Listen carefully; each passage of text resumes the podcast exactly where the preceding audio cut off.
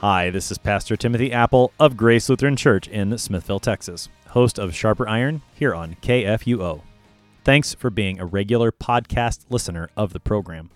It is a new year, and we are starting a new series here on Sharper Iron.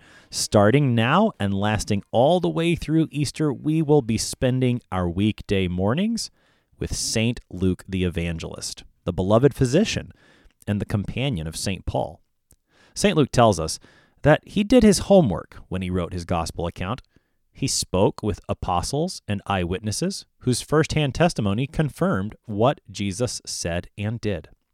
From that research, and under the inspiration of the Holy Spirit, St. Luke gives us some of the most beautiful accounts from Jesus' life and ministry.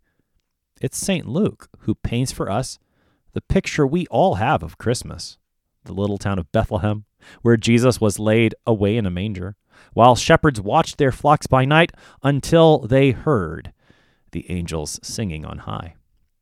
It's St. Luke who records some of the most well known and well loved parables of Jesus, the Good Samaritan and the prodigal son. It is St. Luke who tells us how Jesus sought and found that wee little man, Zacchaeus. It is St. Luke who records Jesus speaking words from the cross that give forgiveness to his persecutors, and words from the cross that promise paradise to the repentant thief. It is St. Luke who tells us of Jesus' walk to Emmaus with those disciples whose sadness is turned to wonder and joy when they recognize Jesus in the breaking of the bread. All of this, and so much more, comes from the pen of St. Luke the evangelist. And all of it points us to the Savior, Jesus Christ, crucified, risen, and ascended for sinners.